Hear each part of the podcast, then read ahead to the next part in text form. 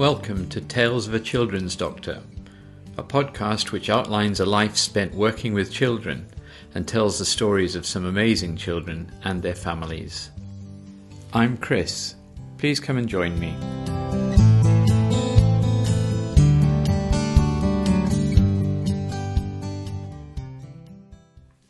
Episode 7 Conversation with a Friend.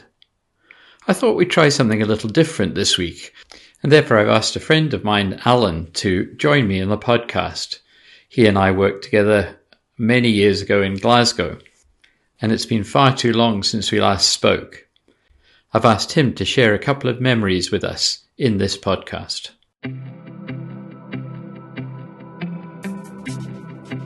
So, Alan, uh, perhaps I could hand over to you and uh, you could tell me a little bit about some of your memories of our time at Yorkhill.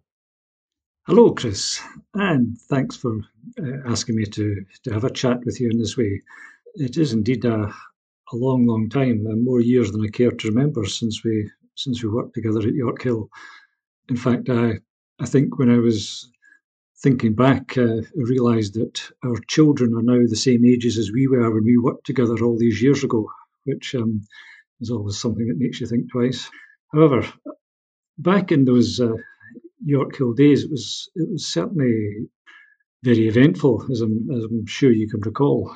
The, we worked mainly as registrars initially in a, a neonatology unit, and then when we really grew up, we got to move on to Yorkhill, where we were both at the same time medical registrars on the medical receiving rota. Things then, I think, were a, a bit different than they are now. The, there were, I think, four registrars altogether that covered the entire week, uh, including covering each other when we were on holiday. And uh, we were responsible for all the, the, medical admissions and looking after the, the patients in the, in the medical wards in New York Hill, certainly from five o'clock at night till nine o'clock next morning. Are there any days that you can remember that really stick in your mind from that time? Well, yes. There are quite a few days, to be honest, for all sorts of reasons. You, mentioned, and I was listening to one of your previous podcasts, and you you mentioned uh, the problems that we used to encounter with, or we still do encounter, but much less so than in the past, but with meningitis, and particularly bacterial meningitis. Back in the 80s, there were three major causes of bacterial meningitis that we all worried about the meningococcal, haemophilus, and pneumococcal meningitis. And I remember one very eventful receiving day when I managed to admit a full house. Um, I had a meningococcal meningitis in the afternoon, uh, haemophilus meningitis in the evening, and at three or four o'clock in the early hours of the next morning, I was called to see a baby who had come in through the A and E department who was clearly very unwell, and as it turns out, it was a, a pneumococcal meningitis. Management in those days, of course, was a bit different. Um, all three were looked after on general medical wards by myself and uh, an SHO, and I don't think any senior staff got to see them until the post-receiving ward round next day, when thankfully all three had responded fairly rapidly to antibiotic treatment.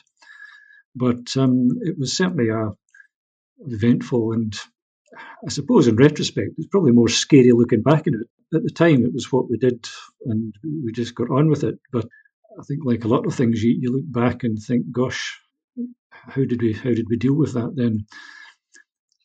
I think, of course, as you were saying in your previous podcasts, we don't see as much of this bacterial meningitis nowadays, thanks to the advantages of um, vaccination and in particular vaccination against haemophilus and pneumococcal disease.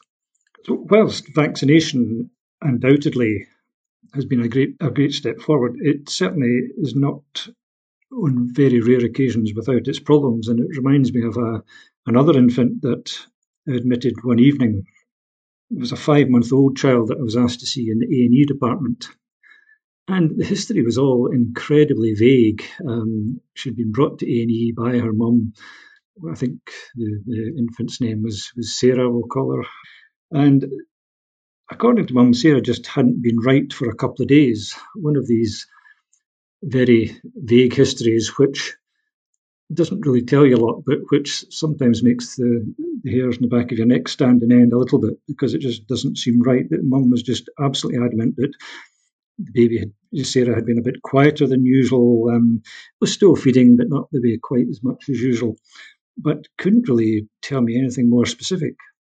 And I examined her in A&E and frankly couldn't find at that point anything much more specific and really didn't think too much about it.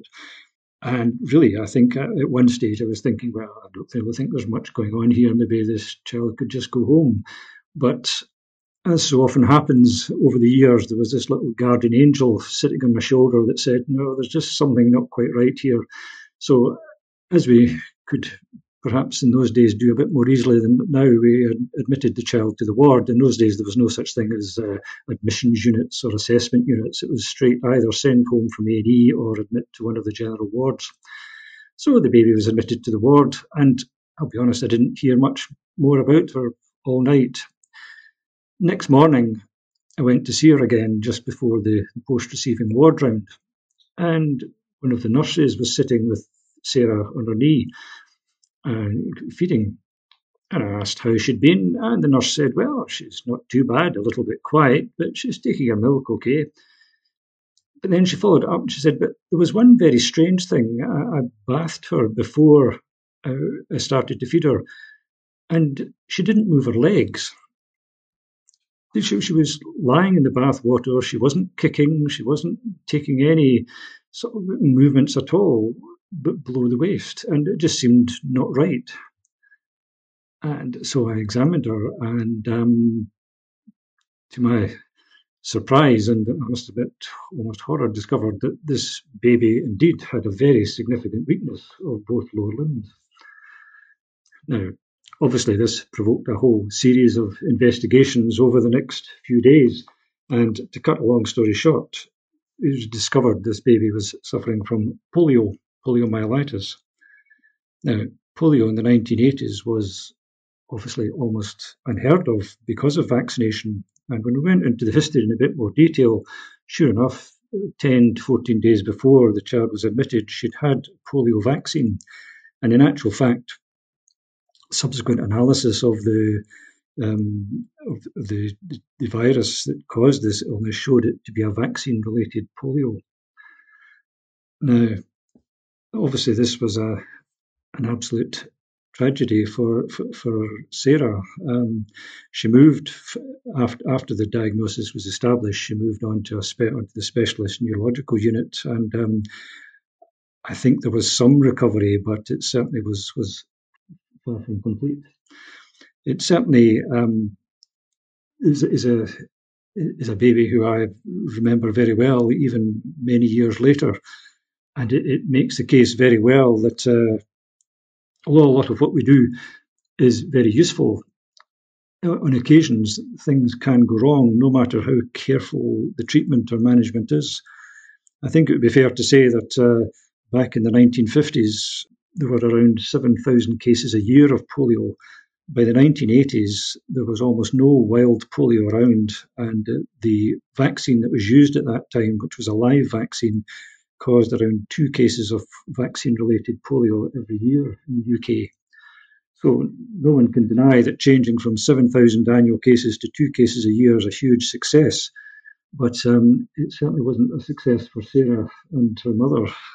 And uh, dealing w- with that was not one of the, the easiest days or, or weeks of my career.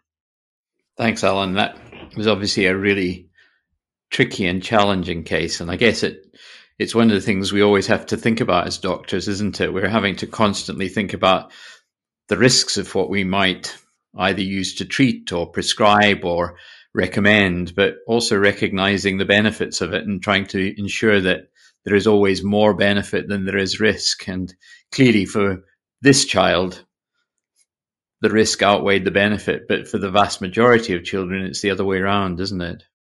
It is indeed. And um, it's always very easy to look at it in number number terms and look at the statistics, but it's always really important to remember that um, behind those statistics there are individuals, and for the individual who is adversely affected, no matter how rare um, it's an absolute tragedy.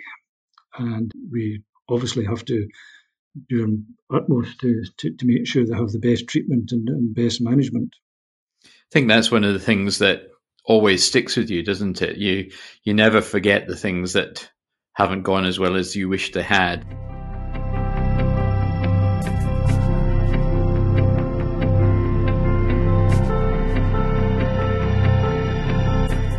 At this point, I'd like to tell you a little bit about polio. Polio is caused by a virus which is transmitted either from the poo or from droplets that are coughed or sneezed out by a person who is infected by the polio virus. Many people who got polio were completely unaware of it and had very little in the way of symptoms. But some people would become unwell with symptoms such as headache, sore throat, tummy pain, achy muscles, or just generally feeling unwell. The virus would enter the bowel from the mouth and then could spread into the bloodstream and subsequently to the brain or spinal cord. This was where the most serious consequences of poliovirus occurred. The virus can attack nerve cells either in the spine or at the base of the brain, and this can cause severe muscle weakness, including weakness of the muscles which are used for breathing. Characteristically, people with polio presented with weakness in their legs, but if there was involvement of the nerves involved in breathing, then mechanical ventilation would be required. Some of you may even remember the pictures of people being ventilated with the so called iron lung. The weakness was very severe initially, but most people improved, although many people were left with permanent muscle weakness. Unfortunately, before the development of vaccines, many people died from polio every year. Polio vaccine was first introduced in the 1950s. Prior to that, in the UK, nearly 8,000 people a year would develop polio that was paralytic, and around 750 people would unfortunately die. Following introduction of the polio vaccine, there was a dramatic fall in the number of cases occurring every year. The last case of so called wild polio in the UK occurred in 1984. Unfortunately, between 1985 and 2002, there were a total of around 30 cases of polio caused by the vaccine itself. At that time, the vaccine used a live but weakened version of the polio virus, which could, very rarely, cause polio infection. In 2002, the live weakened vaccine was discontinued, and vaccine induced polio no longer occurs.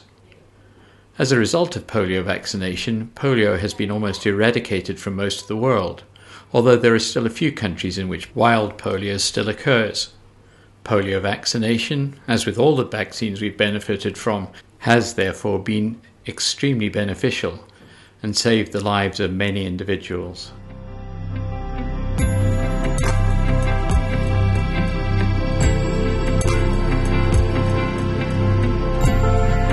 I think you've got uh, another child that you remember well as well from that era that our listeners would probably be interested to hear about, and uh, I'd be keen for you to to tell me a wee bit more about that child as well. Yes, there was another child that I, I remember very clearly.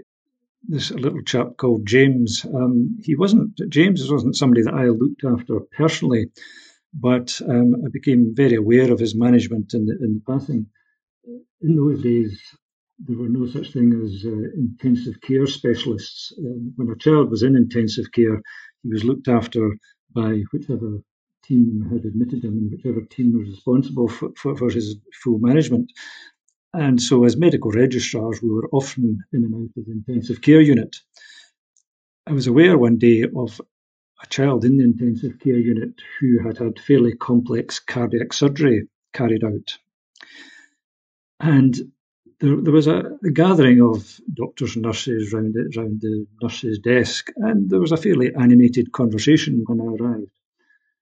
And animated conversation was related to the fact that the child who had had the surgery carried out had Down syndrome. Now, this was in the mid 1980s, I, I should add. And at that time, conventional wisdom, I think it would be fair to say, was that if a child with Down syndrome had complex cardiac defects, then almost always surgery was not thought to be appropriate.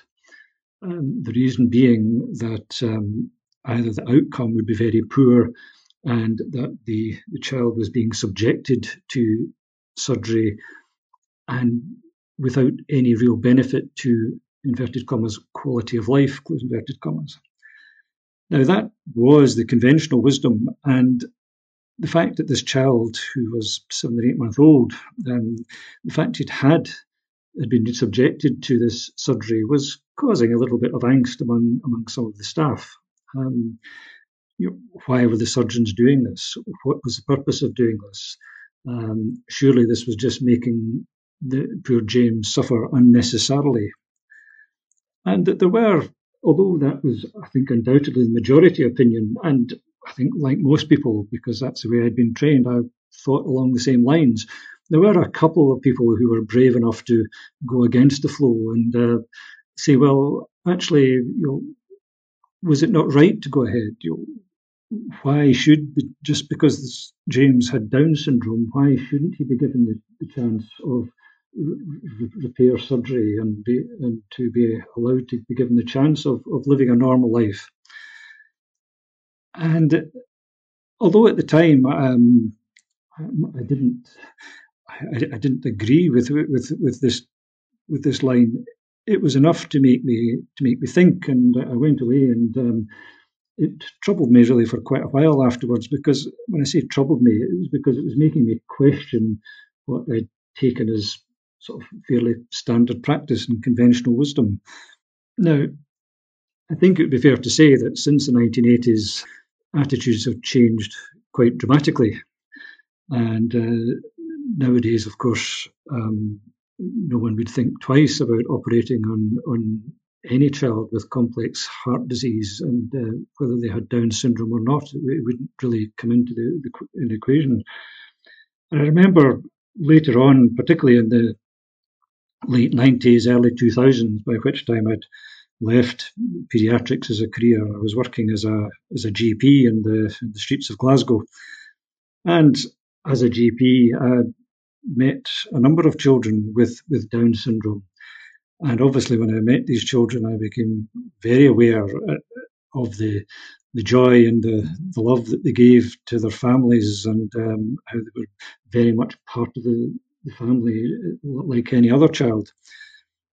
And there was one child in particular I remember who had his uh, large scar in the middle of his chest from the surgery that he'd had carried out a year or two previously in the, in the mid 90s, uh, because at that point surgery was you know much more standard care. Um, and I remember it, it, troubled me even then, thinking that, gosh, if uh, if I'd had the same attitude in the 90s as I had in the 80s, then according to my beliefs, the, the child would never have had his surgery and he wouldn't be running around my consulting room um, giving hugs and kisses every five minutes, which uh, as he was prone to do. I think it makes the the case very well that what was standard practice years ago is far from standard practice nowadays, and obviously it makes you think, you know, were we wrong back in those days?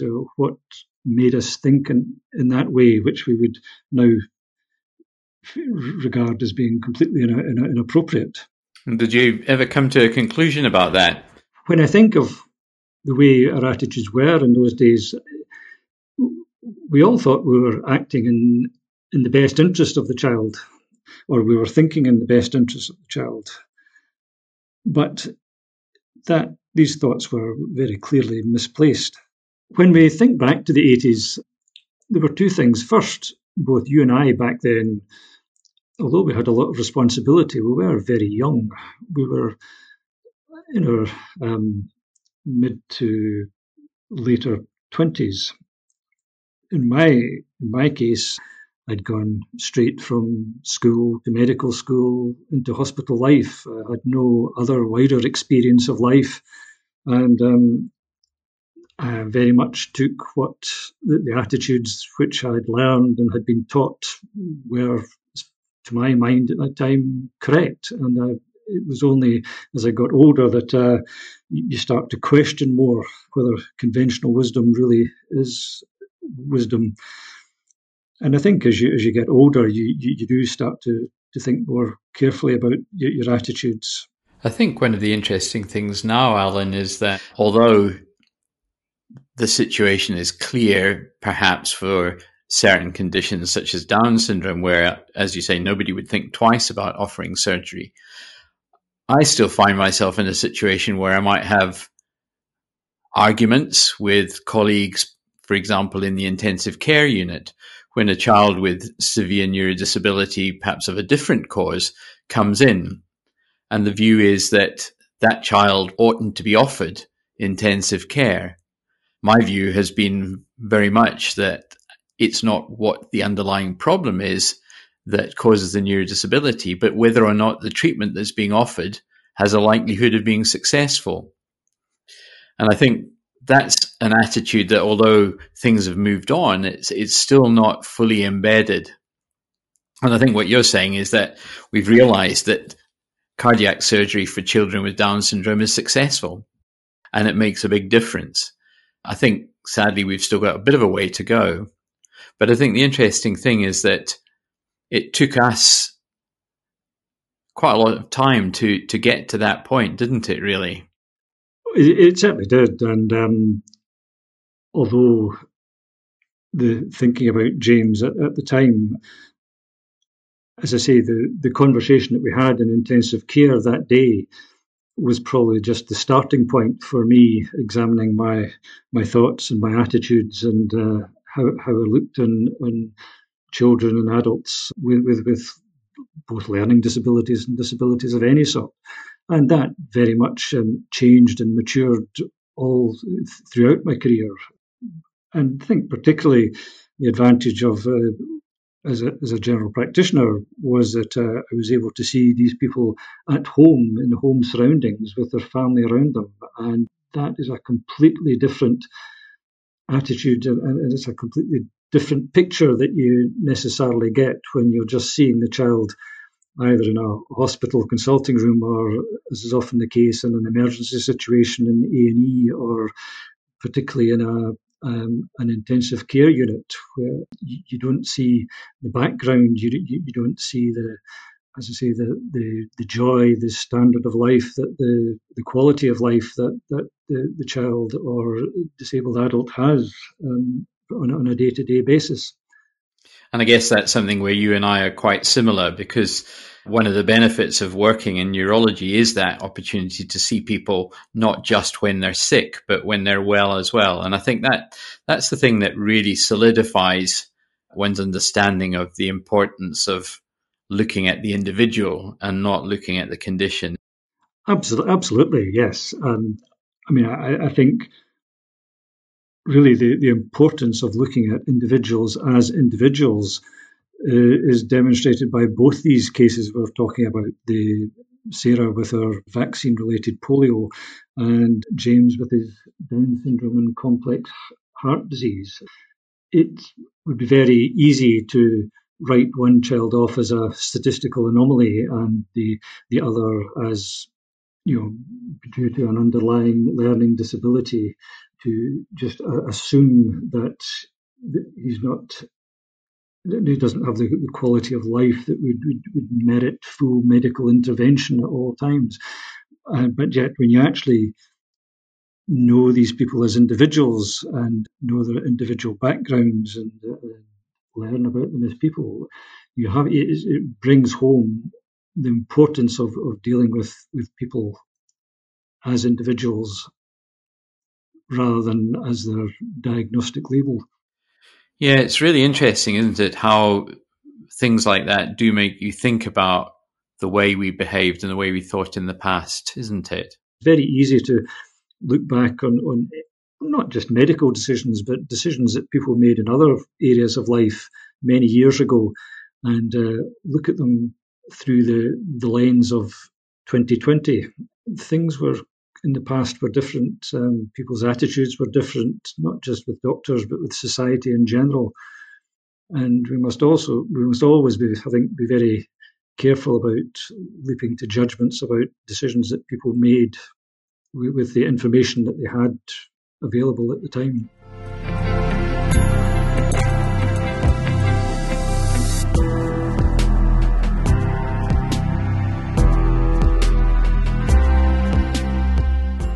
Hope you've enjoyed this slight change to the podcast.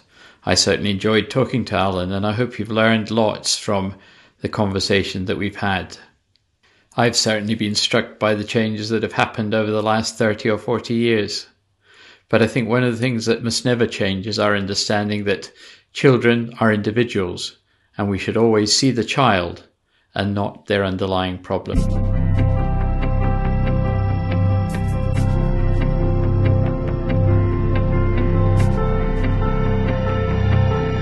If you've enjoyed this week's podcast and you're able to do so, I'd be really grateful if you could rate and or review the podcast on your podcast provider. I look forward to talking to you next time.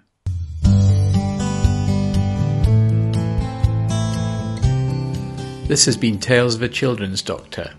I hope you've enjoyed listening. Please come back for the next episode where I'll be telling more stories of amazing children and their families. Goodbye.